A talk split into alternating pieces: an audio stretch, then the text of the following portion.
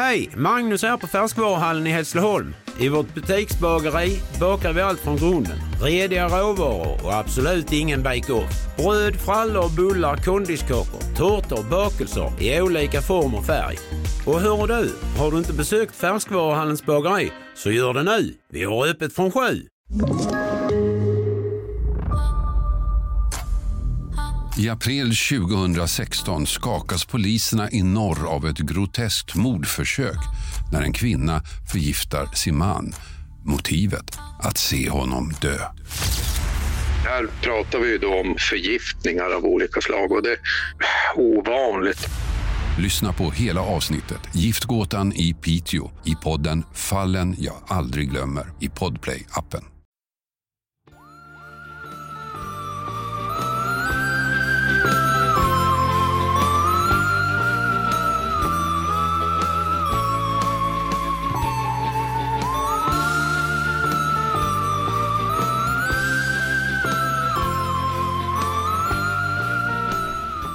Välkomna till Mord mot mord. En true crime, true, true crime podcast med Karin Londré och Anna Sandell. Hej, tight. Eller? Det var så bra. Tack. Hej, Stackars dig, du är sjuk. jag är sjuk. Men the pod must go on. Verkligen. Det var inte, jag skrev ju det till dig att vi kan ju släppa senare i veckan om du är sjuk och du bara nej nej det är bara att riva av, vi Ja, gör det. Men också typ att det är så här, om det, det känns som en så stor grej om Show det must skulle hända. Exakt så. Det känns som att det skulle vara en så jävla grej om Ja. inte podden kom när den ska komma. Jag vet, men jag tror folk hade förstått. Men jag tror att vi måste spara den till värre saker än min förkylning. Det är skönt att ha den. Nu ringer mamma. Hej mamma, jag poddar. Jag ringer sen, hej. Det där är mitt värsta sorts samtal. Hej, jag kan inte prata nu. Men det är ju för att det fortsätter ringa, hon slutar ju fan aldrig ringa. Har du inte telefonsvarare? Jag vet inte. Jag har ingen aning. Gud vad sjukt. Men eller vadå, jag har inte så, hej det har kommit in. Inte? Nej, har du det? Ja. Men jag blir bara arg om någon pratar in telefon. De enda som pratar in Är din eh, pappa typ? är pappa och mamma. Ja.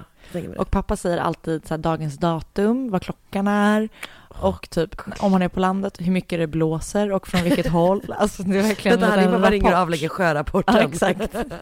Alltså, det blir kuling här utanför. verkligen. Det jag tänkt på varje morgon när jag lyssnar på Morgonstudion, Mm. heter det så? P1? Nej. Jaha, P1 morgon? Nej, Ja, ni vet. det där. För då är typ tre minuter i åtta så läser SMHI vädret. Mm. Och eh, det är så sjukt tråkigt att lyssna på och det måste vara så sjukt tråkigt att läsa det. Men är det typ för att jag tycker att Peter Bra, bra, Nyheter är så himla bra på det, för de river av det på 30, alltså 20 sekunder. Bara, Mm. Det blir kallt i norr, det blir lite varmare ju längre söderut man kommer. Nej, alltså det här är tre minuter och så är det så här, från Kvarken blåser det nord eh, sex sekundmeter. Nej, Kvarken. Jag vet inte, men de pratar om det varje morgon. Från Kvarken blåser det 8 meter i sekund. Exakt. Eh, det vi har några saker vi måste prata om. Berätta. För det första, Musikhjälpen. Ja, Nu är det Musikhjälpen och det innebär då att vi kör på nu med den här aktionen. ja, som, är eh, så nej, kul. inte en aktion, en insamling är det. Som vi gör tillsammans med Elinor och Johanna från Vad blir det för mord? Så upp till, om vi får ihop 50 000 tillsammans med dem så ska vi spela in ett eh, specialavsnitt. Vad blir det för mord mot mord? Som är, blir ett sånt jävla superavsnitt. Ja. Som kommer pågå i all, all evighet. Det kommer Och bli askul. Det kommer vara askul och jag tror vi var uppe typ sist jag kollade i, i drygt 20 000. Ja, så nu är det, Så det, man behöver ge så himla lite för att komma upp i det och Exakt. det är för en så bra sak. man kan bara typ såhär swisha 10 spänn. Exakt, det räcker. Och det är för eh, att allas rätt att fungera olika. Exakt, det är årets tema. Ja. Eh, så gör det, det kommer bli svinhärligt. Jag vill väl gärna göra det avsnittet. Jag tror det kommer Så- bli fantastiskt kul. Så se till att göra det. Det var det ena jag tänkte på. Det andra jag tänkte på är att vi ska spela in ett specialavsnitt nu i slutet av året. Nu- Just det. Den 19 eh, december Ja. så spelar du och jag in två avsnitt. Ehm, som blir lite specialavsnitt. För då kommer vi köra lite frågepodd. Vi vill ha in era typ så spännande, spökiga, läskiga, bra historier, roliga, whatever. Vi vill ha bra, bra historier som Exakt. ni tror att vi och även de andra som lyssnar kommer vilja höra. Ja. Och de kan man mejla in. Till mordmotmord at gmail.com. Hallå, vi har skaffat mailadress. Så härligt. Det tog bara ett år. Ja. Eh, så man kan skicka sina stories dit. Jag vet om att det var en person som skrev till mig att hon hade en svinbra självupplevd spökhistoria som hon skulle skicka. Uh -oh så det ser verkligen fram emot. Eh, och eh, sen så har vi också, så kommer vi typ svara på lite frågor och så om man har några. Exakt. Ehm, så vi kommer, vi har startat ett, en, en tråd i Facebookgruppen. Om man söker på typ frågor så borde man hitta det. Mm. Jag kan bumpa den i samband med att vi släpper det här också. Ehm, och om man vill mejla in sina frågor så kan man Det självklart göra det också. Mm. Så att eh, skicka historier, ställ frågor och sen så kommer vi också då förstås berätta om, om fall och sådär också. Så det kommer vara lite special, som det är vid den här tiden på året. Exakt. Visst tycker du, jag tycker inte att jag har gjort det mysigt här? Jo, det är så mysigt med röda tända ljus. Ja, jag har börjat, eh, jag och Marcus har börjat bry oss om vårt hem. Ja, vad mysigt. Så det enda Marcus gör är att han typ dammsuger slarvigt typ en gång om dagen. Men det är bra. Jag vet, men det är också så himla kul. Bara, jag tar ett varv med dammsugaren. Och man bara, okej, gör du det? Men det är, det är också som vid de här tiderna så drar man in så mycket grus. Ja. Och eh, som man har som ni har, som jag också har hemma, att man passerar hallen ganska mycket. Just det. Så drar man med ganska Du mycket har grus tänkt in. på så mycket saker som jag aldrig har tänkt på i mitt liv. Men det är det värsta jag vet, när man går upp på morgonen och så har Och man så- grus under fötterna. Ja, så typ. grusar man loss. Ja, jag fattar. Bra. Ehm, Så om Oskar lyssnar på det här, ta ett varv med dammsugaren varje dag du är hemma Mm. också. Gör inget om det är lite slarvigt. Mm. Ehm, har du något du vill... Jo! En grej som har hänt är att han, jävla personen i Teachers Pet, började du någonsin lyssna på Teachers Ja, Pet? ja, ja, ja, ja. Men jag eh, ehm, kom av mig Ja. när Kepler-boken kom ut Just det. på Next och Story. att det är så jävla många avsnitt. Eh, jo, men i... Um, Han har blivit dömd. Eller Eller, nej, gripen, i alla fall. Ja. Personen som är, som man typ tror då. Mm. Det är en australiensisk eh, podd om, som handlar om en kvinna som försvann. Och typ hennes snubbe var så här, hon har, she joined a cult typ. Mm. Det var Eh, riktigt suspekt. och alla bara köpte det rakt av, så jävla konstigt. Så den snubben är nu gripen för Mm. att man tror. Inte bara en snubbe, utan det var hennes man som hon hade två barn med. Hennes man som hon hade två barn Ja. med och som blev ihop med sin typ Elev. elev som var Eller typ för detta 16 elev. Ja. år gammal och hon flyttade in i huset typ dagen efter eh, Ja, det var frun hade riktigt, eh, Riktigt konstigt. Ja, Eh, så det är ju fett. Det blir man ju glad av. verkligen. Ska vi köra på eller? Ja, men vi kör. Vi kör. Även den här veckan har vi med oss Nextory som samarbetspartner. Förvånande. Ja. Exakt. Alla som går in på nextory.se slash kampanj och skriver in kampanjkoden mord mot mord får en hel månad Nextory gratis med ljud och e-böcker. Vad tipsar du om den här veckan? Den här veckan tipsar jag om Det kom för mig i en hast som handlar om, det är en, en sann berättelse om Ingeborg Andersson, barnamörderskan. Oj, spännande.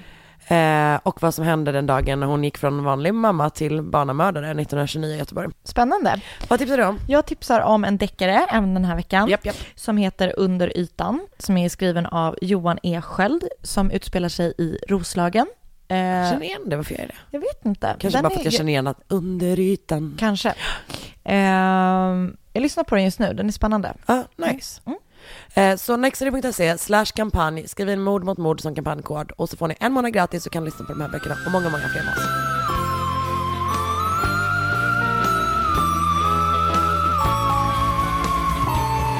Jag känner att min röst typ är lite trevligare än vad den brukar vara. Mm, Du låter verkligen förkyld skulle jag säga. Trevligt. Ja, men det är trevligt. Gulligt. Jag, jag tycker att jag har fått en perfekt teknik här. Ser du det? Det har verkligen det. Mm. Det här är den mysiga podden. Vårt mysavsnitt när vi Mm. poddar från soffan. Och jag har på mig morgonrock. Det är verkligen härligt. Men jag varnade innan. Jag vet, och jag, jag är så glad för din skull eftersom jag alltid så har på mig hemmakläder när du kom hem till mig. Vill du låna hemmakläder? Vill du låna Marcus morgonrock? Den är Nästa också nytvättad. Vi, någon gång borde vi ha ett sleepover-avsnitt. Ah, gud ja. Mm. Där vi bara poddar, vi spelar in dygnet, ah, nej. Det vore livesänder från hela kvällen och hela dygnet. Det är verkligen en sån grej som man tänker, du blir trött bara du tänkte på det. Åh, Gud, jag trodde det skulle vara för alla och titta. jag bara, jag går och lägger mig Ja, halv tio. Men du skulle, man skulle i alla fall kunna typ gå upp tidigt och kolla på Nyhetsmorgon med dig. Ja, det kan man. Medan jag Mm. sover. Vi, vi jobbar i skift helt enkelt. Exakt. Okej, okej, okej. Nu kör jag. Ja. Ehm, jag eh, har en fransk historia. Jaså? Vilket innebär att det kommer vara många namn som jag inte kan uttala. Nej. Riktigt många. Åh, jag ser det redan nu. Mm, jag ska prata om Jean-Claude Roman. Mhm. Roman. Mm. Jean-Claude. Han föds då den 11 februari 1954 och växer upp i Clarvey-le-Lac. Mm. Bra. Ja. ingen snälla på, påpeka att jag inte kan prata franska, för det är jag den första att hålla med om. Eh, det här ligger då i regionen Jura i östra Frankrike.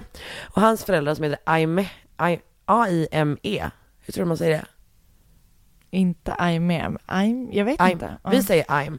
Och Ann-Marie Roman, de överraskar honom och hans syskon med sin kärlek och under hans eh, uppväxt så är det liksom alltid så här superbra. De bor i någon liten fransk by som ligger Mm. vid någon sjö. Alltså fattar du vilket jävla mys det är? Ja, verkligen. Så att Jean- Jean-Claude kommer senare då säga att hans föräldrar, eh, alltså att inga föräldrar kunde ha skänkt honom mer kärlek än vad hans gjorde. Ehm, han är typ ganska tystlåten och lite såhär nördig, håller sig för sig själv men är typ bra i så skolan och verkar vara liksom ett, ett helt vanligt barn typ. Det enda då problemet är att han ibland ljuger för sina föräldrar och framförallt för sin mamma. Om Och- vad då typ? Ja men typ lite grann för att skydda henne. Ja. För hon är värd, alltså hon är jättefin liksom och så jättebra mamma men hon är liksom lite känslig Mm. eller så. Så att han börjar typ lite tidigt så här, ja men ljuga för att skydda hennes känslor. En vit så tror jag lögn typ. då och Ja då. men exakt. Men hennes pappa är, eller hans pappa är, han är liksom extremt så rättskaffen så typ Mm. han, han, vill- det är liksom hans idol. Ehm, så det är liksom hans uppväxt. Han, 1971 så började han läsa förberedande kurser på universitetet i Lyon. Men han bestämmer sig typ för att hoppa av det här spåret. Det var, det är liksom, han har lite olika idéer om vad han Mm. ska göra typ, men hoppar av det. Och så börjar han plugga då medicin. Ehm, ja, han började plugga till läkare och på universitetet i Lyon så träffar han sin kommande fru Florence. Och eh, hon läser typ farmakologi tror jag. Mm. Eh, efter några år då av dem typ så här, de är, blir ihop, de är slut lite sådär liksom. Så, så bosätter de, eller så blir de tillsammans så här for life och Mm. får då två barn eh, längre fram som heter Caroline och Antoine. Och de bosätter sig då i Prevesin Kom igen. You can do it. Det är som Moet, alltså det är ett sånt E med två prickar. Moens, Ma, Mons. Jag, alltså, jag, är- Prevesin. jag har ändå läst franska Nej, det- och känner mig som ett frågetecken på allt också. Nej men alltså det måste ju, det är något, något fuffens är det. Okej, vi säger att de bor i Prevesin. Mm. Eh, det ligger då också, det ligger mellan Jurabergen och Alperna och har tydligen utsikt över Mont Blanc. Mhm. Eh, och det ligger då precis liksom vid den franska gränden till Schweiz. Gränden. Gränsen. Ah, nej, till gränsen till eh, Schweiz, Ja. till Genève. Mm. Ehm, och det passade då så himla bra för att Jean-Claude, han har liksom fortsatt utbilda sig efter läkarutbildningen och blivit forskare. Mhm.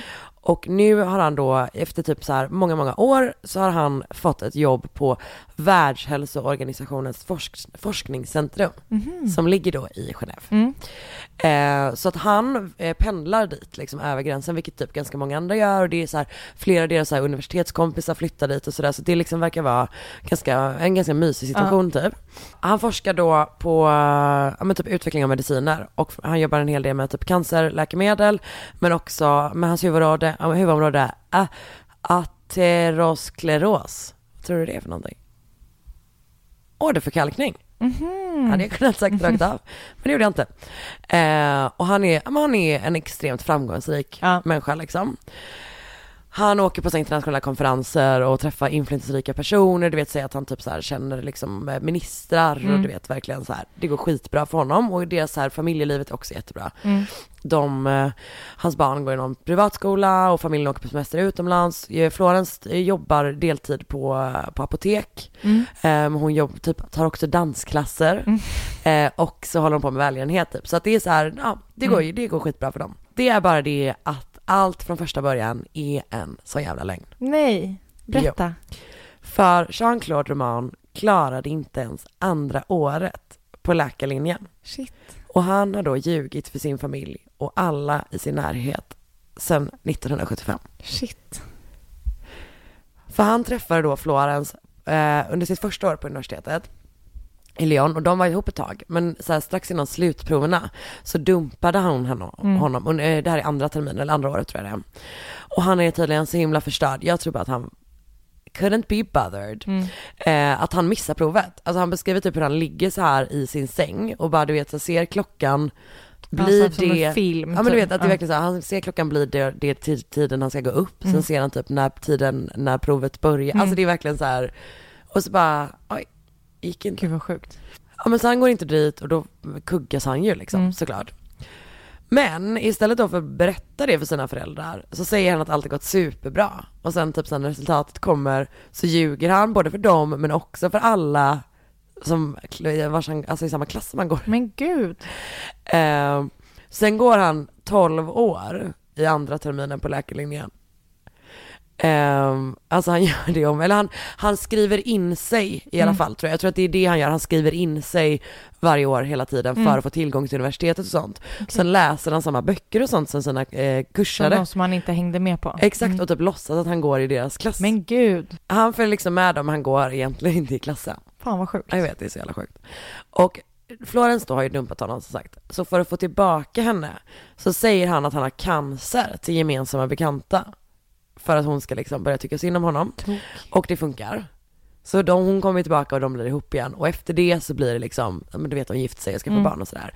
Alltså han har liksom ljugit När både... blir han frisk från cancern då? Ja men det, det händer nog bara lite mer mirakulöst sådär. Ehm, och han säger typ att han går på behandlingar och sånt. Fan vad stört. Mm, jag vet. Och typ har kollat upp vilken läkare han är. Alltså du vet verkligen, verkligen så. Hej! Magnus här på Färskvaruhallen i Hässleholm. I vårt butiksbageri bakar vi allt från grunden. Rediga råvaror och absolut ingen bake-off. Bröd, frallor, bullar, kondiskakor, tårtor, bakelser i olika form och färg. Och hör du, har du inte besökt Färskvaruhallens bageri så gör det nu. Vi har öppet från sju. Aj, aj, aj, det kluckar i rören. Men det är väl inget att bry sig om? Jo, då är det dags för de gröna bilarna. Spolarna behöver göra sitt jobb. Spolarna är lösningen. Ah, hör du? Nej, just det. Det har slutat. Dåliga vibrationer är att gå utan byxor till jobbet. Bra vibrationer är när du inser att mobilen är i bröstfickan. Alla abonnemang för 20 kronor i månaden i fyra månader. Vimla! Mobiloperatören med bra vibrationer. Eh, så han har då, det är liksom tidigt 70-tal och han har hunnit ljuga, eller mitten av 70-talet. Och han har då hunnit ljuga både om att han har cancer för sin framtida fru och då att han är på väg att ta sig igenom läkarlinjen. Men det är liksom bara början. Den här storyn är så jävla sjuk. För efter då att han, han tycker att han har pluggat klart på universitetet och blivit forskare och sådär då, då hittar han liksom på det här jobbet till sig själv, ehm, då på Världshälsoorganisationens forskningscentrum. Det är inte sant att han Det är har ett jobb där. sant. Nej. Det är inte sant någonstans. Och de måste, så det är därför de flyttar till den här staden liksom, som ligger närmare. Så, så jävla sjukt. Ja, så varje dag så säger Jean-Claude hejdå till sin familj. Och sen så åker han då, ibland åker han över till eh, Genève med typ alla andra pendlare liksom. Och ibland då så vandrar han runt i staden, men ganska ofta sätter han sig bara, ställer han bara sin bil på en parkeringsplats och så typ läser den där eller typ tar lite naps du? eller sånt. Ehm, ibland sätter han sig i biblioteket och så pluggar han ibland då medicin för att kunna säga så bara, nya saker han har Vet du vad kommit jag på. gjorde idag? Exakt. Men gud. Ehm, och det han ibland också gör är att han åker till sin påstådda arbetsplats och skaffar sig sånt visitors pass. Så går han bara runt där nere och typ plockar på sig alla så papper och sånt han kan hitta med deras, du vet, emblem på. så, men var får de pengar ifrån? Vi kommer till det. Mm. Ehm, så att han liksom, du vet allting som man kan få tag på gratis, typ plockar han på sig, men han går också Han typ bara, vill till låna en penna från mitt jobb? Ja men alltså så. Han plockar också på sig så här, eller han köper typ saker i the gift shop. För att det är så här, man bara, eh, jag jobbar på det här stället, så här är min mugg. Men gud. Japp, det är så jävla jävla sjukt. Ehm, han också typ, han tar så här en bild på huset eh, och ger till sina föräldrar med ett litet kryss för där hans kontor är. Så jävlar. Och sen så när hans eh, familj är över i Genève då på en eh, på semester, så barnen bara, kan inte vi få se vart du jobbar? Han bara, absolut. Så stannar de utifrån och bara, mm, där uppe, pekar ut något random fönster typ. Gud vilken tok alltså. Ja. Eh, ibland däremot så stannar han i Frankrike och vandrar i bergen eller bara sitter i bilen. Och så som sagt så pluggar han då liksom saker som han skulle kunna lära sig. Och du kommer ihåg att han åkte på massa internationella konferenser? Mm. Då är det bara att han checkar in på ett flygplatshotell. Fan Och sen så är han där i typ fyra dagar.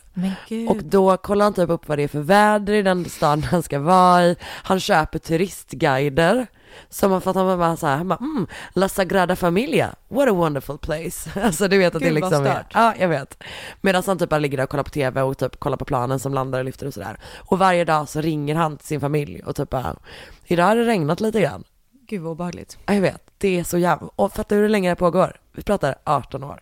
Alltså det är ändå något som är så otroligt fascinerande att lyckas hålla upp eh, Ja, En lögn av den storleken Japp. under så jävla lång tid. ja jag vet. Det är verkligen Det måste ju vara så svårt. galet.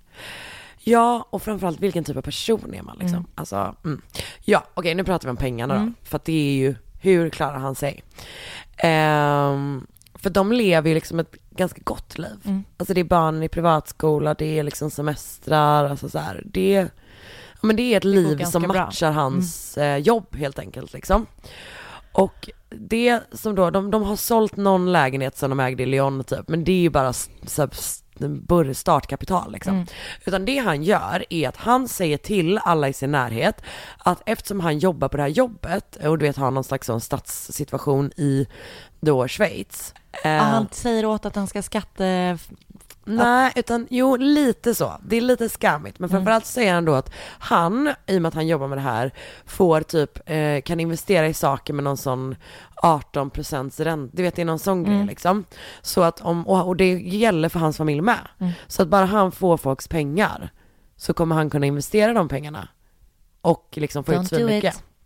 Så alla typ i hans närhet ger honom as mycket pengar över åren liksom.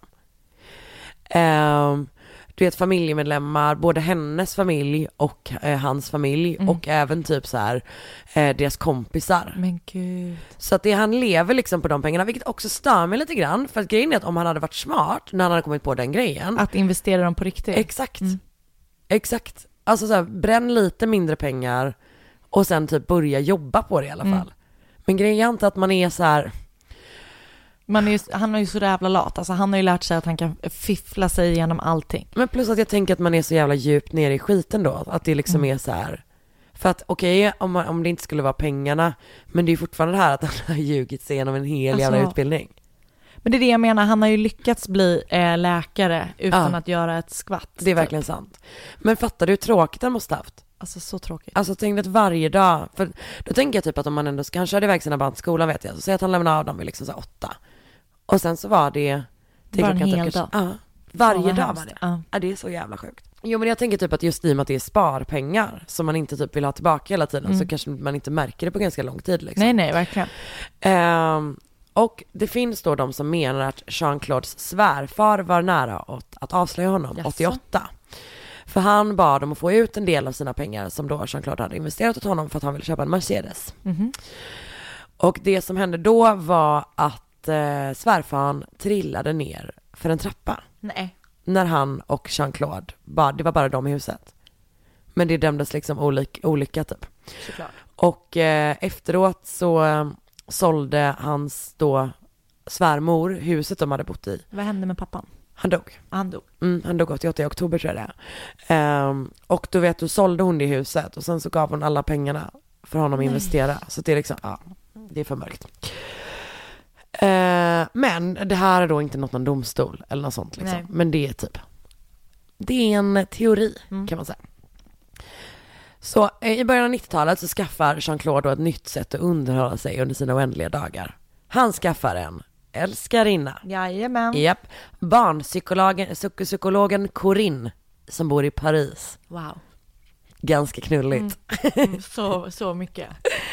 Eh, och även Corinne då får höra om Jean-Claudes otroliga affärsmöjlighet. Mm. Så hur, hon, hin- ehm, hur nära är det här till Paris? jag vet inte. Mm. Men han är ju runt och reser i jobbet Spelar vet du. Mm. Alltså det är ju det. Han reser ju i jobbet jättemycket förutom att han inte har något jobb så då kan han lika gärna ligga med en barnpsykolog. Mm. Eller en annan psykolog. Ehm, hon ger honom då 900 000 franc. Vilket jag, om Oj, jag det är förstått- ganska mycket. Ja, det är typ det.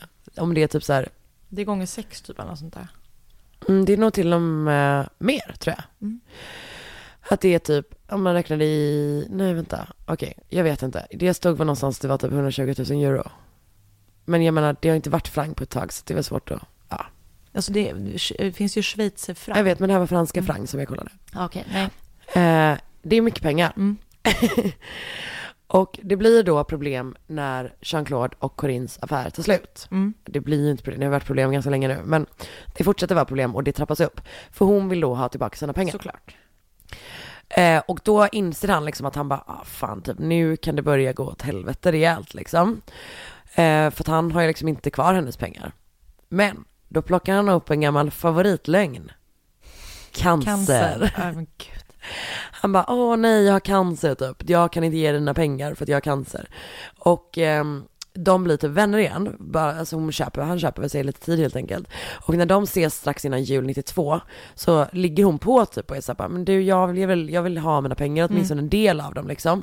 Och han bara, eh, absolut vi ska lösa det, vi ska ordna så att jag ska lämna över de pengarna. Men vill du också följa med mig på den här middagen med eh, med lite ministrar och lite typ superforskare och sånt. Hon bara jättegärna, det vill jag i början av januari. Eh, så de bestämmer det att han ska liksom lösa pengarna men också att hon ska följa med då. Så ungefär samtidigt som det här händer, i precis, också precis strax innan jul 92, så vill barnen, en av barnens lärare ha tag på Jean-Claude för att de, det är någon grej så här som de vill prata om med skolan eller whatever. Och då inser den här, den här läraren att skolan inte har hans jobbnummer. Så då kollar den här läraren upp på eh, Världshälsoorganisationens hemsida och typ letar på hans namn och bara, han finns inte där. Bara, det är lite Jävlar. konstigt. Tänk att ingen har gjort det innan. Jag vet, På något vis. jag vet. Nej, nej, men det blir ännu konstigare. För att hon träffar då på Jean-Claudes fru Florence på stan och bara, eh, varför har inte vi, eh, eller typ, jag har försökt få tag på honom och hittar honom inte typ. Och, ehm, och Florence bara, ah, jag ska kolla med honom typ. Men grejen är att Florence har inte heller hans jobbnummer. Nej. För att han har inget jobb. Så det han har Gud. löst är någon slags, eh, alltså någon slags medlande service. Som blir ett, liksom, som är ett, man ringer till någonstans och då skickas ett, ett nummer till hans eh, personsökare. Och då ringer han upp liksom. Så han har löst, han har gjort någon sån setup typ. Just det, han använder också typ så här för att få det att verka lite mer legit. Så tar han ofta ut pengar i banken vid Världshälsoorganisationen. Och han typ eh, eh, skickar ofta brev därifrån. Alltså snark. Alltså han gör mycket sådana saker. Mm. Så här, hon säger typ att hon ska, att Florence ska säga till den här läraren att hon ska kolla det och typ lösa det. Men ingen vet då om hon någonsin faktiskt gjorde det. För att en vecka senare så kommer då Florence, barnen Caroline och Antoine och Jean-Claudes föräldrar M och Ann-Marie vara döda. Nej. För i början av januari 1993 så tar Jean-Claude Roman ut 2000 franc och åker till Lyon. Och där köper han en, ja men typ en elpistol fast den, den säger att det liksom är en, jag tror inte att det är en pistol, men du vet typ sån som i Handmaid's Tale. Lite sån som är som en eh, stav mer. Ah, okej. Typ ah. sån tror jag att det är mer. Eh, varför blev jag så glad för det? Eh, han köper det, han köper en ljuddämpare för ett 22-kalibrigt vapen, han köper kulor, han köper tårgas. Och så ger han tydligen 500 franc till en hemlös man. Som Ja. de skryter om lite senare. Ehm, och när han är hemma igen så lånar han ett vapen då ah, som passar den här ljuddämp- ljuddämparen av sin pappa. Okej. Och när han kommer hem så sitter då han, eh, hans fru Florence. Undrar inte pappan vad han ska ha med en pistol till? Han kanske säger, jag vet inte vad han It's säger. for protection. It's for protection. Nej, jag vet faktiskt inte. Eh, men jag tänker typ att man inte tänker den här läkaren som Nej, är min ska son. döda hela sin Nej, familj. och Nej. även mig. Nej, exakt. När han då kommer hem så sitter han tillsammans med Florence i soffan och tröstar henne. För hon har just då pratat med sin mamma och hon har typ fortfarande så här, hon har det jättetufft efter, Mm. fortfarande, det har gått fem år sen hon blev änka. Eh, och det är fortfarande typ jättetufft liksom. Hon är fortfarande, hon eh, mår jättedåligt och typ, du vet, det är också sån lite sån som guilt med sina barn och sådär. Eh, så att hennes, eh, men Florence mår ganska dåligt över det, så de sitter och pratar om det och typ han tröstar henne. Och nästa grej som han minns, Jean-Claude Roman, är att han slår Florence i huvudet med en kavel Ah, om och om igen tills hon är död. nej. Och nästa morgon då, jag tror att han lägger typ kroppen uppe i sängen. Och jag vet inte om han går och lägger sig eller om han sover någon annanstans. Men nästa morgon då så vaknar han och barnen tidigt. Han säger då till dem att Florence eh, fortfarande sover.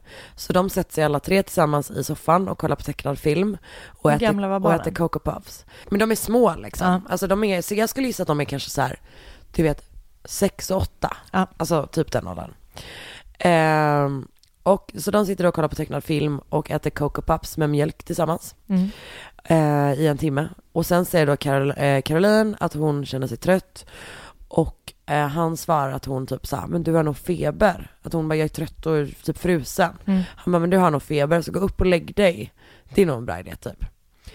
Och när hon har lagt sig i sängen så hämtar han sitt vapen Nej, och skjuter sin dotter. fan. Och sen gör han då samma sak med sin son Antoine. Och när hela hans familj då är död så går han ut och köper tidningen. Sen Starkt. packar han ner, och typ kollar posten och sånt. Det är så jävla sjukt. Sen packar han då ner vapnet och kör till sina föräldrar. Och de tre äter lunch tillsammans kan man se senare. För Mm. att det typ är så dukat och sånt. Eh, och efter maten ska Jean-Claude hjälpa sin pappa att fixa någon grej i huset. Tror att det är någon så här ventil eller något som är trasig. Så hans pappa bara, men följ med ska jag visa liksom.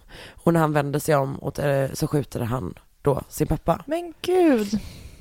Och sen går han då ner till sin mamma och skjuter henne i vardagsrummet. Och hon är den enda som är vän mot sin son och sin mördare när hon dör. Och sen så kör han mot Corinne i Paris. Dum, dum, dum, dum. För han har ju då bjudit in henne till den här middagen. Mm.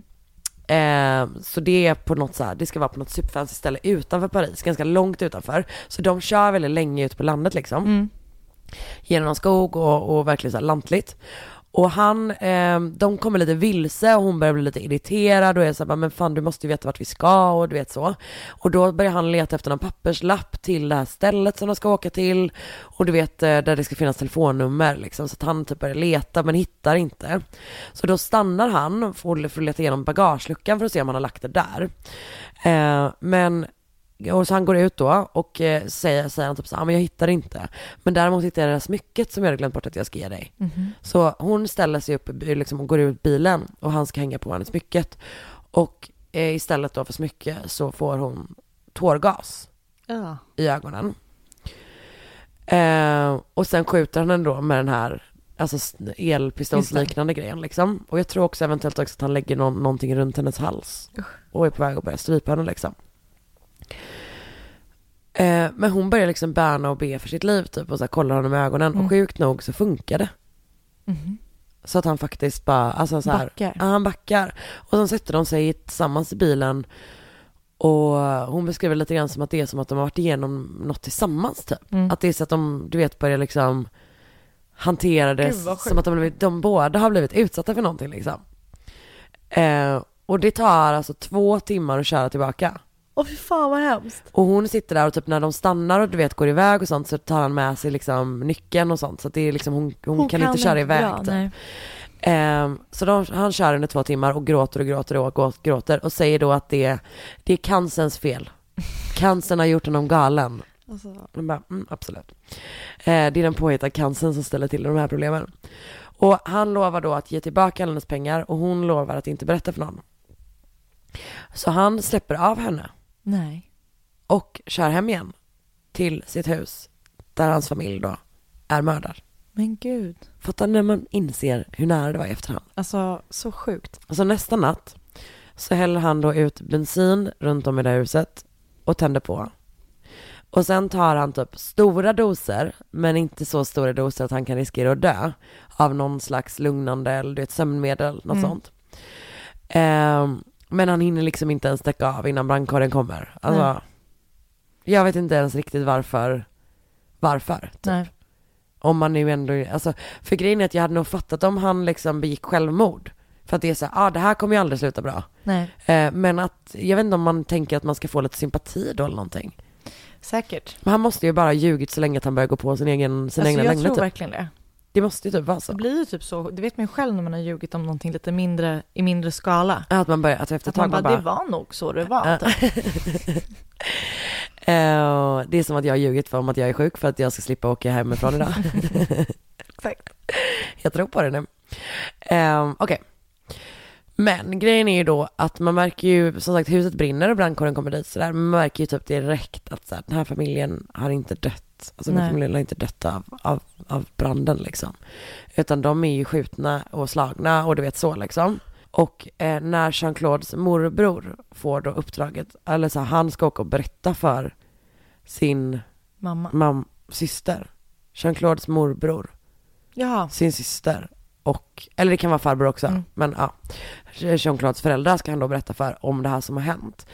Så hittar han då eh, Ja, deras fan. kroppar också. Mm. Och direkt då så fattar man ju typ något som, att vem det är som ligger bakom liksom. Och också typ att man börjar kolla, man bara, ah, okej men vad fan han, Just det, han pluggar, han jobbar här på uh, Världshälsoorganisationen så bara, nej vänta det gör han inte alls bara, okej men vänta, han, eh, han har gått på det här universitetet. historia. Han har gått på det universitetet, bara, nej han har aldrig gjort det, han är inte med i typ läkarorganisationen. Han har inte gått hos den här personen som, som säger, han säger botade hans cancer. Alltså det är liksom, det är allting. Allt är bara en väldigt Men det är så intrikat, Mm. att det är så himla, det han har tänkt på så många olika, så han har ju haft tid att tänka i och för sig. Alltså verkligen alla dagar i bilen eller på berget. Exakt, Mm. exakt. Så otroligt många timmar på parkeringsplatser.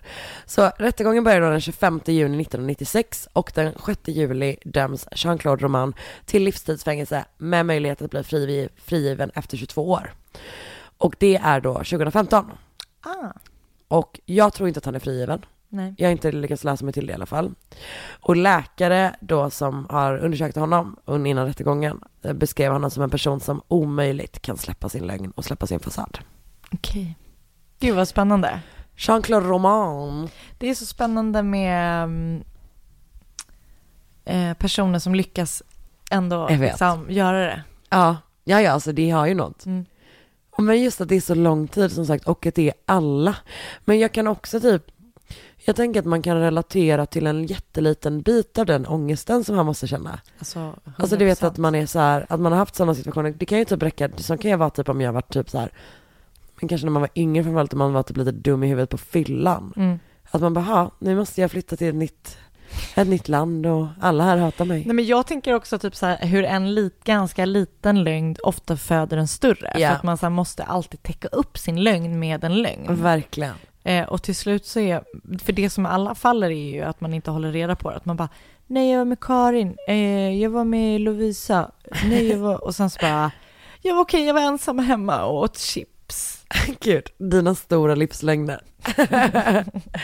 det tycker jag är någonting som du borde vara oftare. Ja. Ensam hemma och äter chips. Ja. Jo men också typ att det som jag tycker är fascinerande är att det är ett sånt litet vardagligt Eh, alltså det är en sån liten vardaglig händelse som sätter igång det. Eller hur? Att det- Kunde han det inte är bara bara att han- omtenta Exakt. och tagit sig vidare? Det är bara att han ligger kvar i sängen. Mm. Det är liksom det enda som händer. Mm.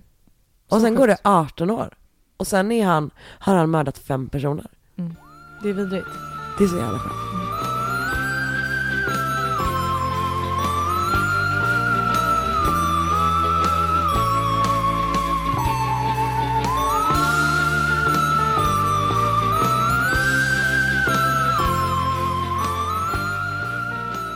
Jag har ett litet annorlunda fall den här veckan. Mm. Det är ett tips. Okej. Är du redo? Jag är så redo. Den 16 november 2013 är några personer ute i skogen och jagar. Okej.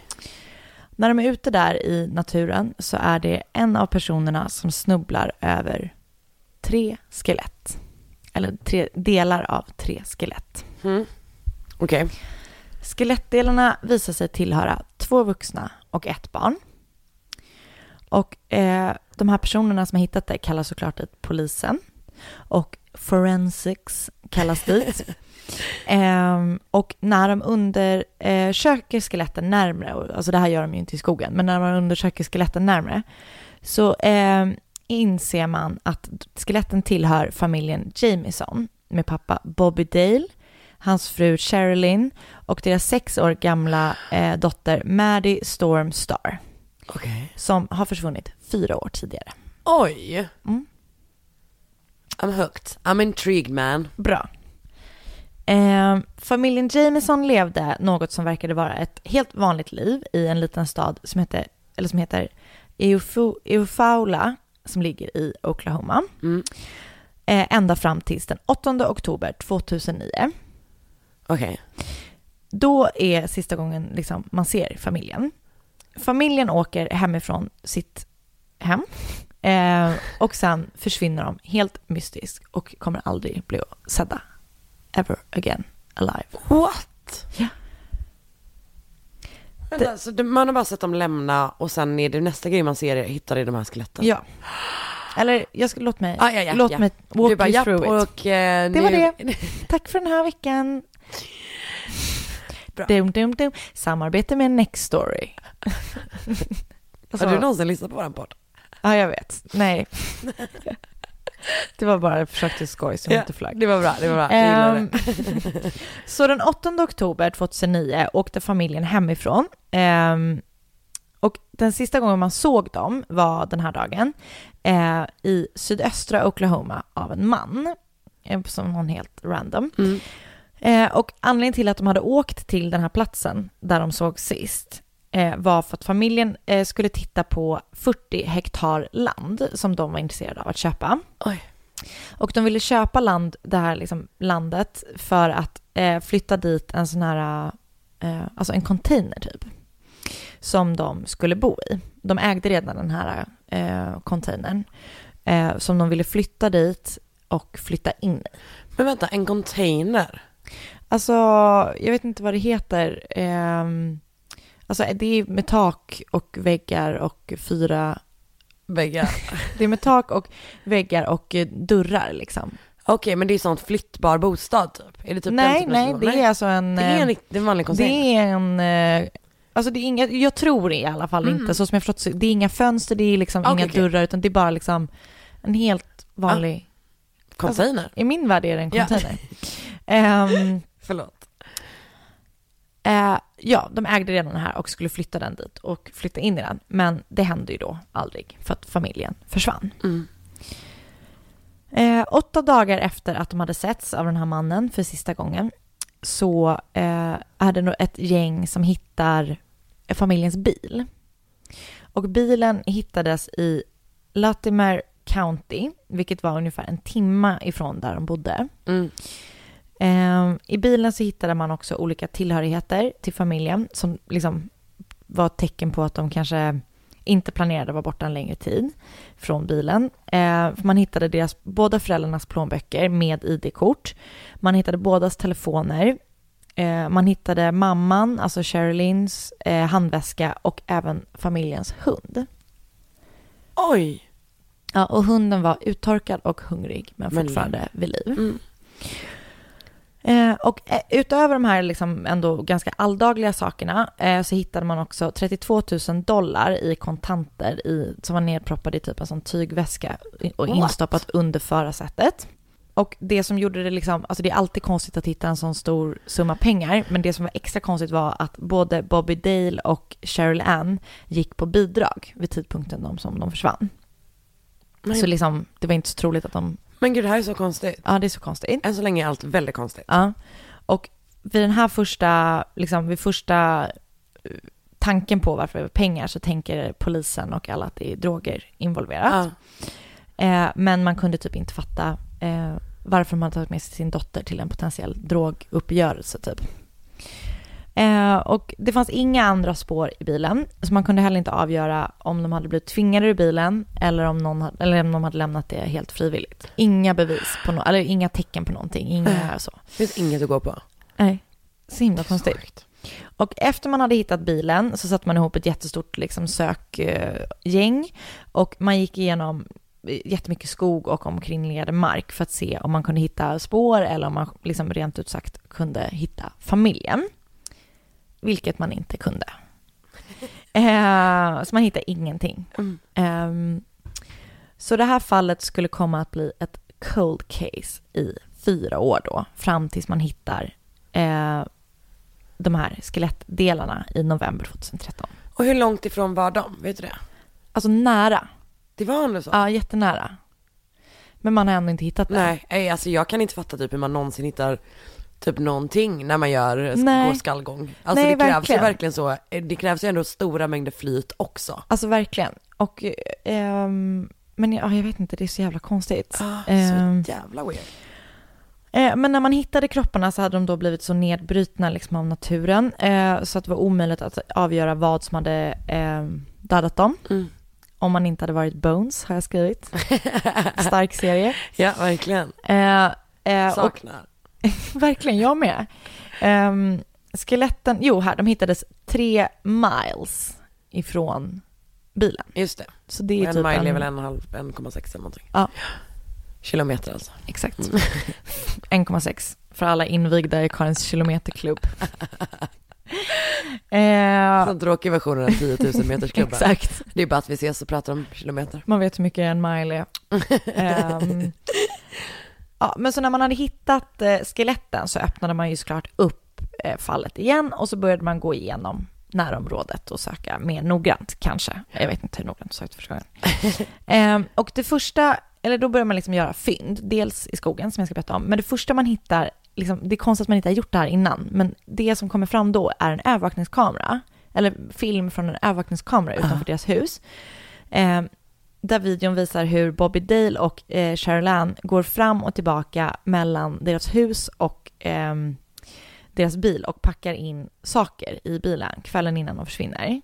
Eh, och det har beskrivits som att de rörde sig som om de vore i trans under tiden de gick tillbaka. Alltså de går så här helt hackigt. Har du typ. sett det? Ja, men fast, ja det har jag. Tycker fast, du att det, du tyckte inte det var så konstigt? Nej men jag vet inte för att det filmet jag såg var, det var så här samma slinga som upprepades och Ja. det är typ som att det är så här eh, Då är det, är som att vem som helst går i trans. Ja men också liksom- filmat typ så här var femte sekund så att det är så här, äh, det kanske finns bättre, men den var inte så. Nej.